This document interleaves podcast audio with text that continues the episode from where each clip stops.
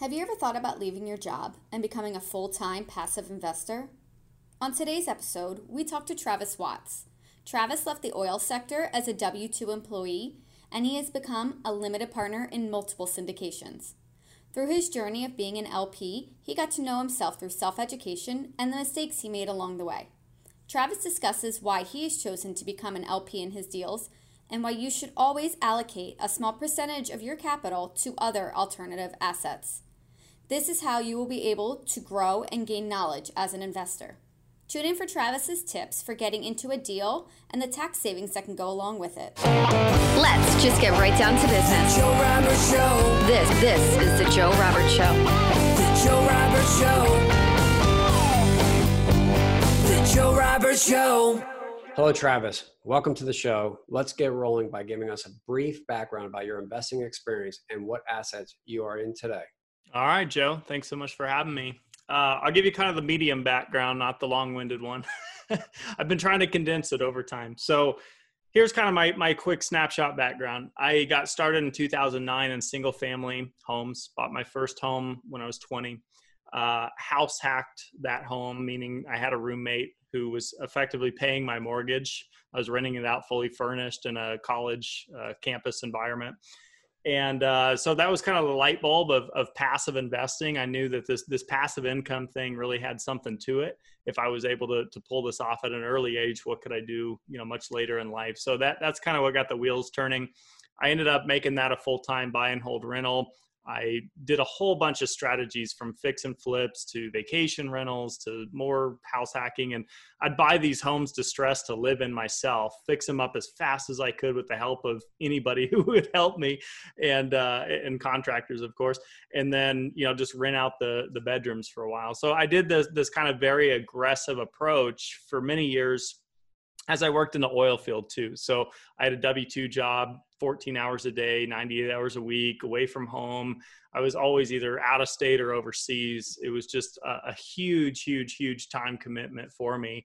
And as you can probably imagine, it makes it pretty hard to scale a uh, active real estate portfolio uh, when, when that's kind of uh, your day to day. So 2015 is where I burned out in the active single family space. And I thought, God, there's got to be another way to approach real estate. There, there's got to be a, a more hands-off approach to all of this. That's where I started really like amplifying self-education, reading books, mentors, podcast, uh, networking, all this kind of stuff. And I learned about apartment syndications, you know, private placement investing, limited partnerships, things where I could participate in a large asset, perhaps. Uh, you know, a 300 unit apartment building, let's call it, and then I could just be a passive partner in that. And so it, it made it very scalable for me, whether I had one investment or a hundred, it was just hands off. And so from 2015 through today, that's all I do as far as investing are passive opportunities, all in the uh, private placement space. I should say most in the uh, private placement space. And at what point did your investments allow you to leave your W 2 job? Yeah, that was a that was a fun moment. I so I've always kept a budget since high school. So I always kind of knew like the inflows and the outflows. What I never really sat down to calculate was net worth before. And so I'm sitting there at my oil field job, oil starting to tank. It was uh, yeah 2014, early 2015, somewhere in this time frame and I'm thinking, you know, I'm seeing the writing on the wall, right? What's next? Layoffs. What's next? You know, I just I got to make a change. Uh, I, I just saw it coming. So I sat down. I thought, hey, what if I took all these single family homes, including the house that I lived in. What if I sold all of these? Just went completely liquid, like a very extreme, bold move and I paid the taxes and I paid the realtor commissions and I just got out of all this. What would I have in terms of a net worth? And then I thought, because again, I was just learning about syndications and, and what to expect in terms of cash flow and things like this. And I thought, okay, what if I took that net amount and put it all into these uh, syndications? What kind of cash flow would I have? And as I ran those numbers, I realized I can leave my job if I if I want to. And not only did I want to, I was probably going to have to. Uh, so that's what prompted me to pull the plug, and uh, that was that moment that happened in in 2015. So. And so you, when you jumped from selling all your assets and going, you went into more of an LP or a limited partner role in syndications. Is that correct? That's right. Yeah. So about 80% of my investable portfolio still today even is in uh, mostly value add B and C class apartment communities and either limited partnerships or LLC interests, things like that. And then 20% I allocate to kind of experimenting and keeping it fresh. you know, you hear a lot of people say it in different ways. You know, Mark Cuban says 10% Bitcoin. The point is you, you play around with a percentage of your portfolio, whether or not, you know, you lose money or make money. So I've done a lot in that 20% uh, category and that kind of keeps it uh, not so boring. well, I think also what's good about 20% category is that sometimes the opportunity on the 80% actually runs out or the margin gets thinner over time. And so, kind of testing those waters allows you to establish other relationships, other places that could allow you to start shifting 80% over there if things turn, right? Yeah, you bet. Exactly. I, I don't want to be an expert in only one thing and one thing only. when that stops working, I got nothing. So, I agree. And so, you know, I, I know several people that are actually, you know, in the process of selling their companies, or maybe they've already sold in the past, and they're looking to place their capital from you know money they made when they exited the company sale. And when you go out into the space there's hundreds and hundreds of opportunities across all different sectors of you know private placements that get thrown at you. Yeah. you know when you start in 2015 you start looking at those avenues. How mm-hmm. did you start filtering all the opportunities that were available to you out there? That's a good point. I actually kind of had the opposite experience at first which was i felt like there was no deals out there and because i didn't know anybody in the space i wasn't on these email lists i wasn't you know just just thrown into this i was crawling into it you know with a tiny little people so the, the first deals that i did were just with local operators. They were local to my area uh, but they weren't actually doing any deals locally. They were doing them in other states. And so, for some reason, I don't know why to this day, but I felt like that was really important to partner up with somebody who's, you know, essentially my neighbor.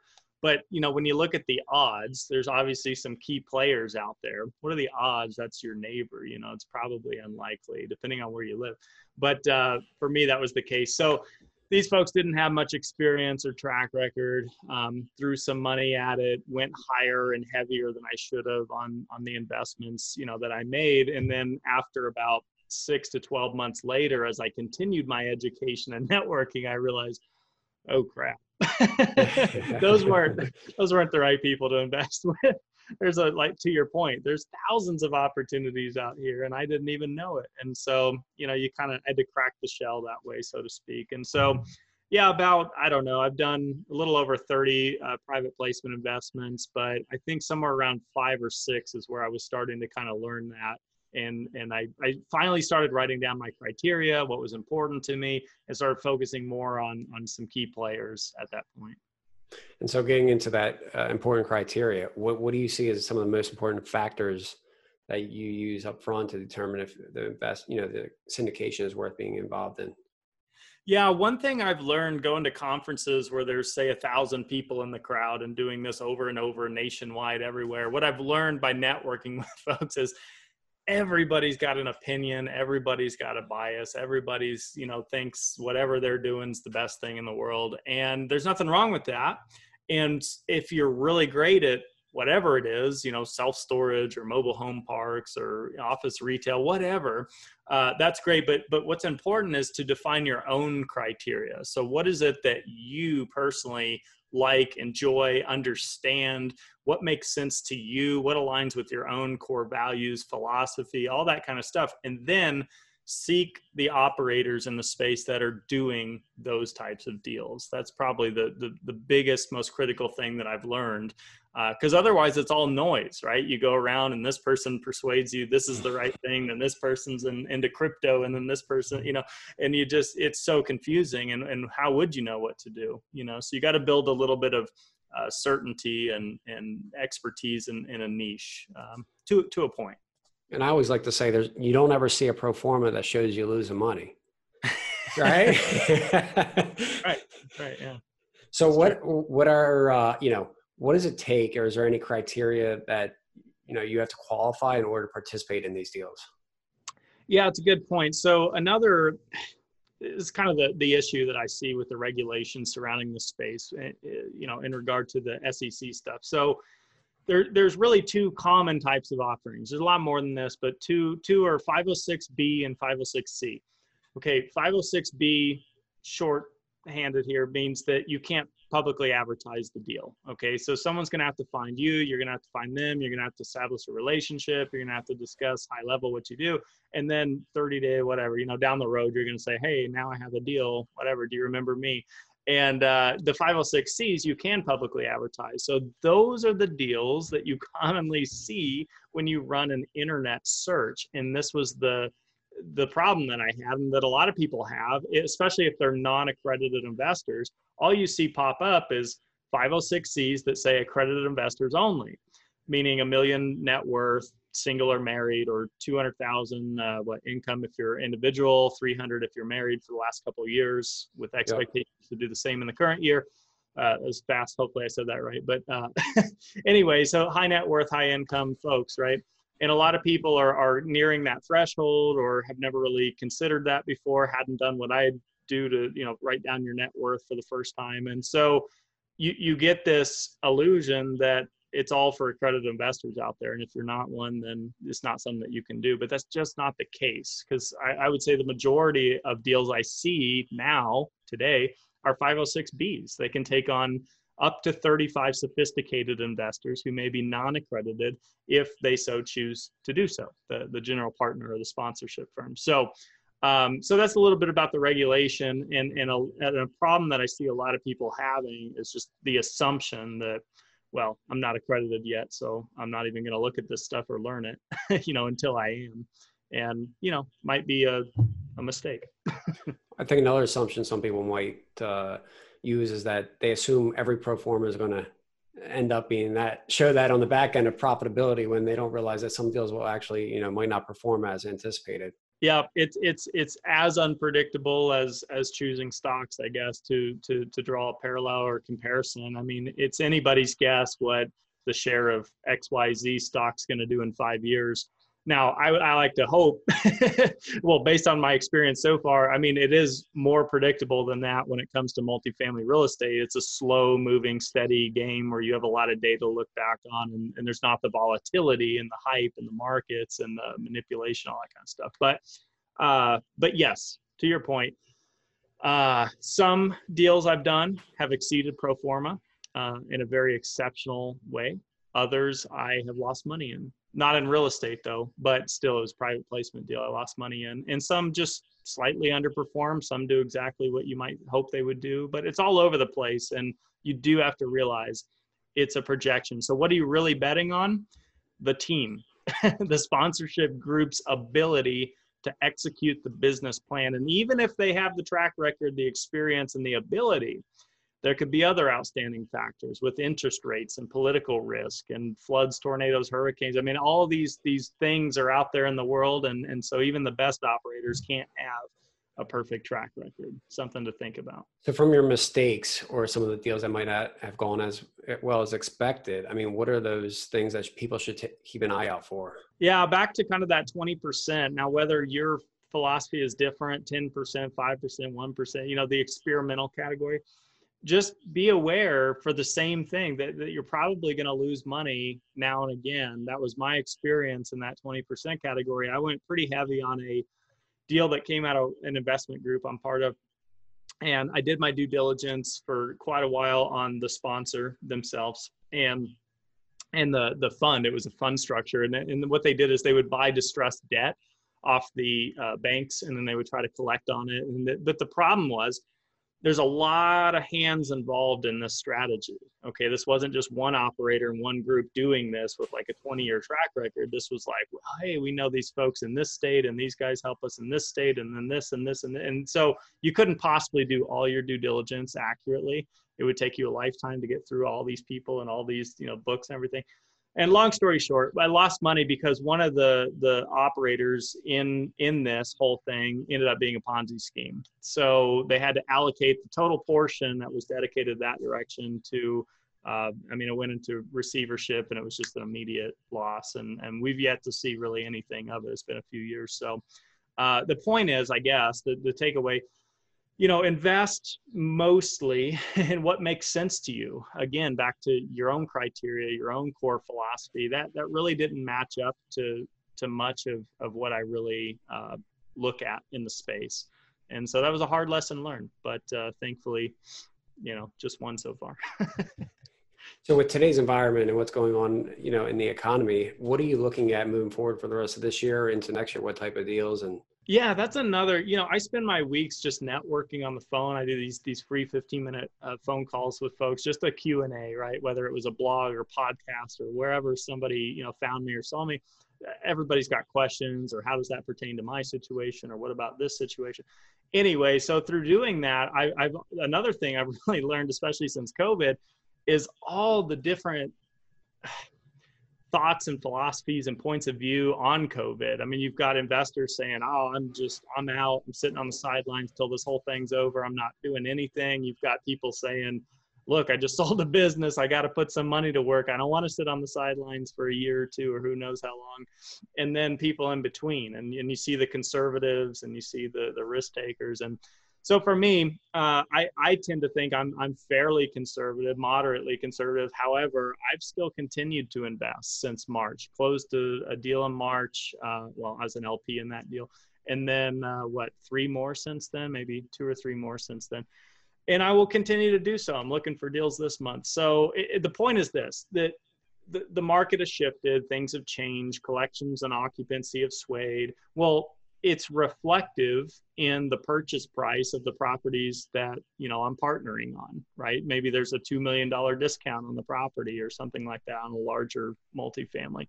So that's my philosophy is that there's always a deal to be had whether we're in a, a bull market whether we're in a bust whether we're just stagnant for years there's always going to be some deal that that from an underwriting standpoint and being conservative makes sense. And so i'm of that mindset but I know folks that have been on the sidelines almost six years now because they're waiting on the big crash. So I don't know. So I guess like back in uh, March when you know the stock market was crashing, right? Everyone just decided to take a seat, thinking that this thing was going to go down for a couple years, and now we're back up. You know. Uh, back to where it was it's like crazy so yeah you don't know where the market's going i mean in theory if interest rates are not going to move over the next couple years uh, as the fed is kind of giving us guidance right I mean, demand for real estate should stay strong. I mean, it's going to defer, you know, be different in different areas, but uh, it'll be interesting to see. And uh, I'm glad to see you're still doing deals. I mean, we're doing deals ourselves and in specific areas that we think are still have room to grow over the next few years. Yeah, exactly. And that, that's the other generalization that drives me nuts is like when people just use a term like real estate well, real estate's going to go down. what does that mean? you know, single family, multifamily, self storage, mobile home park. Which which markets? Which sub markets? What if you bought it at a forty percent discount? Is that not a good deal? I mean, you know, there's just so many factors. So it's real estate's local. That's the takeaway. No, I agree there. And then you know, from you know all the syndications you participated in, has there been any things that stuck out that uh, you know whether it's the software the management used or the strategy anything that's worked better? Well i don't know. I mean it, it's i value one thing i value as an lp is reporting transparency and communication. Well i shouldn't say i guess that's three things but but all of that in one package uh, so I, I prefer personally i mean passive income is my is my income. So i like monthly frequency to reporting and and distributions if possible. That's certainly not the industry norm but i try to do a lot of deals that have that monthly uh, communication and whatnot. I just again it's knowing yourself and, and just your personality and i start to get a little little stressed when three or four months go by and i haven't heard anything and and especially in in an economic environment like we're in or I'll give you an example in 2019, I own a lot of properties out in Dallas, Fort Worth, and a tornado ripped right through the center of Dallas, Fort Worth. And it was really interesting that, like, half of the deals I was partnered in, they were like immediate on top, like, hey, this just happened. Everything's okay. We're on the phone with the property management. It's all, you know, and the other half are just like, we'll let you know when you know, you know? and I don't appreciate that. that, that's so, not good. Yeah, yeah. So a little bit on that, but but yeah, as far as like a, a, specific you know technology or something, I not not really. I like. I guess my question is more like, do you see uh, an improvement in the returns to those operators that are more organized or had things more streamlined, or you've seen both sides? That's a good point. And and actually that's pretty true. So the more structured, the more detailed, the more thorough, the more communication, usually the better pulse they have on the investment itself versus the the ones that maybe try to skirt away from it for a few months and then hurry up and make a report real fast. Kind of shows. Uh, so yeah, it's tough, man, because you know when you make an investment like this, you you, you know enough to get rolling you know enough to like or dislike these folks but but then six months 12 months 24 months is kind of a true test you know now you've kind of been through the ringer. And so there's uh, I've, I've partnered with over 14 operators at this point. I'm, I'm starting to kind of reel it back in a little bit Hey, hey, that's- top five That's like everything though in life, right? You you go a little broad, and then you find out what works the best, and then you you, you put all your attention there, right? yeah yeah it's true Yeah. And what what made you decide to take more of the LP route over the years, and versus you know some kind of operator position on certain deals? And you know, are you going to stick with that? I get asked that a lot too Uh, well, there's a lot of people probably listening. They're like, you know, I kind of want to do the deal myself, or I want to be an LP, or I'm not sure. And so, why would someone choose one way or the other?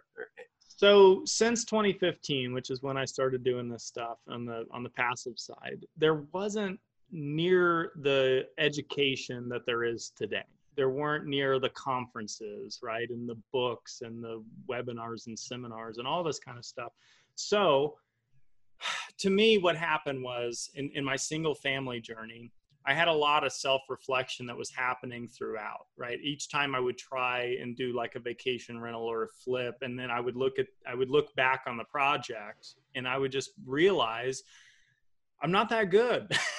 you know, there's, there's people all around me doing this better, more efficiently, bigger profit margins, bigger teams, better connections. It's a lot of work, number one, a lot of time, a lot of work. And that's what I think a lot of folks don't realize when they think they go to like a, a weekend boot camp and then they come out on Monday and go, I'm going to go raise 10 million bucks and do a deal. You don't realize how much work it is and that it takes so much of this, uh, you know, the connections and the education. So for me, my thought process was, hey, why don't I just piggyback off the success of those doing it best? Why don't I find people who are passionate about what they do, who have a track record, experience, things to show for it? Why don't I just partner with them? They obviously can do it better than I can do it. And yeah, they're going to take fees and blah, blah, blah. But like at the end of the day, my returns haven't changed that much from what I was getting on the single family stuff. But my time has drastically changed from having zero time to having a lot of time and that's the biggest benefit to me. That's kind of my message uh, for anyone you know that finds me on uh, whatever facebook or, or instagram. I put out a lot on, on like this concept of time freedom you're freeing up your time. And so it's not black or white it's not right or wrong. I mean yes there's a lot of money potentially to be had on the general partner side absolutely freaking lootly but it's also as you know a lot of a lot of time commitment a lot of stress and a lot of all of that and, and i just don't want that. So to answer your question i i continue to do the lp stuff. I hope to continue to do the lp stuff. I do not want to be a gp myself. That's good. And as you can see, all the uh, older, wiser people would say you can't get, you don't get any more time back, right? So people don't realize that. So I think that's really important. Uh, so what are you, what are you doing with your time, maybe? Yeah, yeah. what are you doing? It's on beach. What are you doing? Um, yeah so so here's what happened so uh, back to just to reverse real quick back to where i left the oil industry right and kind of the I, I had my fi number my financial independence number so the first thing i didn't know what to do to be honest but i knew that i had cash flow now to pay for my lifestyle expenses. So i thought okay well i don't want to retire obviously i'm, I'm young. So i went to go work for a brokerage firm. I wanted to learn stocks bonds mutual funds. I got licensed. I just i wanted to learn that stuff but unfortunately the way that that model's designed is there's not a lot of like personal investing knowledge that, that comes of it. It's mainly just teaching you about a firm's products and then go sell those to everybody. So i fell out of love with that misalignment of interest then i, I started working for a small local syndication group Um, I started kind of building out uh, part of their investor relations team, but mainly just to learn underwriting and acquisitions. And like, I wanted to be inside this business that I was investing in so I could learn a lot more about it. That led to working with Ashcroft Capital and Joe Fairless. Just, you know, I met Joe, the criteria clicked, the deals clicked, everything we've talked about so far clicked, monthly, everything, transparency, great reporting. And so that's so, so last year, 2019, I joined forces with, with Ashcroft um, it's kind of a funny story, but um, anyway, yeah, yeah. So I do that specifically for one reason. I have the time now to give back to others. I love to network. Okay. And so this was an outlet to stand behind a name, a brand, and to get exposure out there into the industry and to be able to attend conferences and to be able to reach people and so that's what i do is is i network kind of in an investor relations capacity but i just try to add value where i can and and the majority of my phone calls that i have with folks are not uh, the right fit, let's say, for Ashcroft Capital. You know, whether they're not accredited or they're they're doing other things or whatever.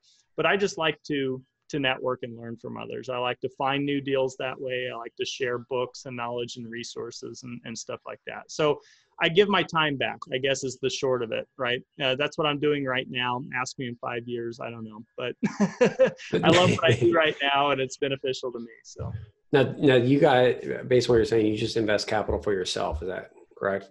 Yeah, that's right. Yeah. And do you ever see yourself doing some kind of like fund of funds type of vehicle? Uh, you're talking about me or, or Ashcroft? Like you, like for yourself, like syndicating oh, some money to invest in multiple funds. Yeah, probably not. I, I, like the individual deals. I I've certainly invested in a handful of funds, and they have their pros and cons. But what I really like are the individual opportunities. This is one property in one place, one location. I can fly out there. I can go walk the units if I want. I, I can just. I like that. I like to do my due diligence that way because I understand that best. Um, but that's just me. So doesn't make it right. now, one of the questions everyone always asks in today's world is, you know, what's a tax liability, right, on different investments? And so, yeah. do you have any strategies that you use when you're looking at deals, or any things that you're looking for specifically? Two of the things that changed the most in terms of taxes for me. Uh, one, I read Tom Wheelwright's book, Tax Free Wealth. That was years ago. He's come out with a newer edition with the tax code change. Uh, that started my journey into understanding taxes in general when it comes to business and real estate and depreciation and all of that. Um, so whether you pick up a book like that or, or however you find the content, I guess my point is find a fun way to kind of educate yourself and open that door. Because once you do, what that led to is switching CPAs now almost three times because I'm looking for a CPA that's an investor themselves that knows a lot about real estate that does all the same things I do to an extent. And so they're helping themselves, they're helping me, we're having the conversations in a very educated way. And I, I guess I just didn't realize that, you know, I guess I just thought a CPA was a CPA, you know, like, but, but it's just, man, it's just not created equal. So I pay a lot more these days to have my taxes done uh, by a true professional. But they have pointed out so many things that I was not doing, so many things I could be doing should I choose to. And so the, the combination between self education and, and kind of having a mentor, let's call it that, a mentor or a coach, that's how I look at my CPA. And uh, those have been the biggest things. Now, when it comes to uh, being a passive investor in a limited partnership or an LLC, so you get a K1 tax form once per year and, and everything's done for you. So the decision you have to make there is asking the questions up front to the sponsor. Do you do things like cost segregation studies, right? Are you, you know, taking advantage of bonus depreciation and all these things, right? You have to ask those questions up front because if they don't, you're missing out on a huge amount of tax savings potentially. Um, and so th- those are all of my partnerships in the real estate world. They all do cost segregation studies, which you know just I guess from a high level, obviously not a licensed CPA. Please seek you know professional advice from from a tax professional. But uh, that being said, cost seg is is kind of like a lot of folks in the single family space, myself included, you'll take a buy and hold piece of real estate, right? It's the cost of, of the actual building minus the land, and you're depreciating that on a straight line schedule. So, like 27.5 years, let's call it, depends on the type of real estate. But uh, but it's just pro rata each year, right? But when you do these larger assets, you have so many things that have a shorter lifespan in them, like a ceiling fan or refrigerators, appliances, cabinetry, carpet, whatever, things that aren't actually the, the structure of the, the building or the land. Well, they have a shorter lifespan, maybe three years, maybe five years, maybe seven years. And so you can capture that depreciation in a much tighter, condensed schedule uh, so that when you get your, your K1 tax form, you have tremendous passive losses potentially in, in year one, year two, year three, stuff like that. Um, and again, not giving any legal advice, but but but check that stuff out. Cost segregation studies are a must uh, if you're going to be a passive investor in larger assets. It may not make sense to pay to have one done if all you have is a single family home. You know, I mean, if you're cash flowing a couple hundred bucks a month on one property and the study's five grand, well, that knocks out your whole annual earnings, right? So that doesn't make any sense. So, but it is nice on the larger assets to pay for these studies and, and have everybody benefit um, from them. So, kind of a long-winded answer, but there you go. No, that was great. And I guess, you know, have you seen a, a pretty big difference then in the amount you saved over the last five years? I have. I have, yeah.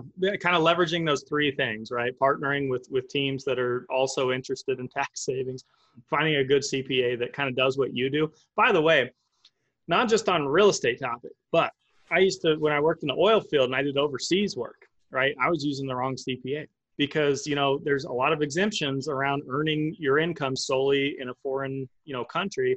Well, my CPA was just you know straight lining it like anybody else, you know, and man, I overpaid like tens of thousands of dollars in tax. It was crazy, and, and I had to go back and amend. It was a mess, but the point is, you know, whatever you're doing, whether you're overseas oil field, whether you're real estate, and, and real estate's vague, as we talked about. What kind of real estate? These passive deals or active deals, vacation rentals, different stuff.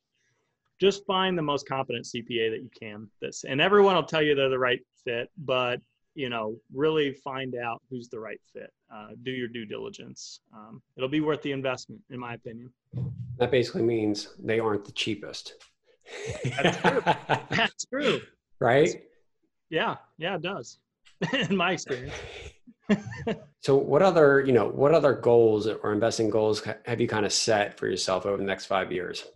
Yeah, continue the LP stuff. I've got a few mentors and folks in my network that have done a little over a hundred LP deals, give or take. I, I mean, I really want to be on that path. I'm, I am on that path, but I want to get there on the path. So really, to me, that's the goal. It's not a specific number or anything. I don't have a very. I, I've gotten where I want to be in terms of you know paying for overhead, but I like the process. I really do. I just like real estate and I just like, you know, networking. I just like partnering and, and doing this partnership stuff and, and having the choice to be hands on or hands off with it. So um, hopefully after COVID's over, my wife and I are international travelers. So we love just doing trips just spontaneously wherever. She works for an airline too, by the way. Got so, but, uh, but yeah, so hopefully more more travel and um, you know looking to start a family and uh, more LP deals. So from you know the network or the mentors you've had, I mean, what has worked the best for you? Why you know why has it been the best deal? Uh, out of my mentors. Yeah, out of your mentors and or you know the networks that you're involved in. Yeah, Mm-hmm. What What are the great benefits that have come out of it? Well, so I found one particular investment group that stood out more than the rest. That was local. A lot of the local ones I haven't found a lot of success with. This particular one is about 400 accredited investors that meet once per month, and we just talk deals and investments. And usually there's a presenter. It's a pre vetted uh, individual that somebody in the group's been investing with for 10 15 20 years things like that. I found a lot of deal flow out of out of a group like that over time. So that's been a huge benefit is like we talked about when i first got started i didn't have deal flow. I didn't know who to talk to or where these deals were. So that's a that was a great eye opener as far as the mentors themselves like individuals that are you know 100 plus deals just having the casual conversations have helped tremendously because the, the beautiful thing about a mentor a coach or or a q&a call like i try to offer to folks is that you can nail down to your specifics right? And, and like your specific individual questions that often aren't answered through a book and may not be answered through you know a podcast or a movie or whatever it is. So it's nice to have that human like what you know let me pick your brain on this topic. If you were in my shoes here what would you do? That kind of stuff goes a long way. So that's been the biggest uh, benefit for me. That's great. And so our final question is what is the biggest takeaway for our listeners that you can provide from your experience in investing your capital, growing your wealth, and minimizing your tax bill? It has been from self education. And 2015 was my extreme year where I read 52 books and did all this crazy stuff. And that was probably overkill.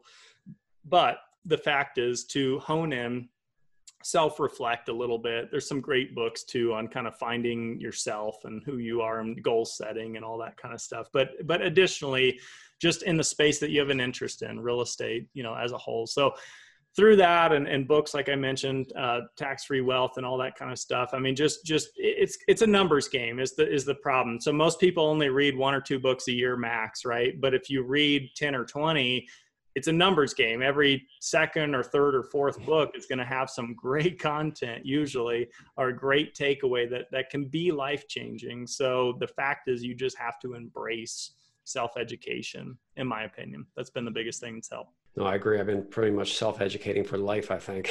yeah, I felt like my education started after college. To be honest with you, felt like I was just like boxed in on this conveyor belt thing, and then all of a sudden the doors open, and that was that was where my education started. So kind of funny. That's great. And if people want to get to you know get a hold of you or reach out to you, what is the best way for someone to to do that? Sure. Yeah. So I mentioned the the 15 minute Q and A call. I also have a downloadable PDF about what we're talking about. It's called uh, Understanding Real Estate Private Placements. It's just a 20 pager with terminology, questions to ask a sponsor, how to vet operators, teams, and markets. So you can you can do either of those, the call or or or both, at uh, ashcroftcapital.com forward slash connect with Travis and additionally, I'm on all the platforms out there Instagram and Facebook or uh, at Passive Investor Tips.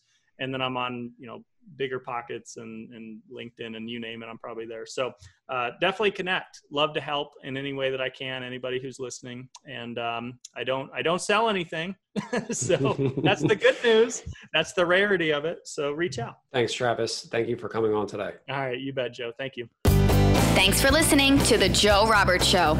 Take these tips and insights that you can use to help grow your own personal wealth and share them with a friend that could also benefit. Don't miss a single episode or updates. Subscribe to our email list at joerobert.com.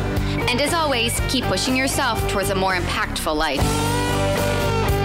The Joe Roberts Show. The Joe Roberts Show.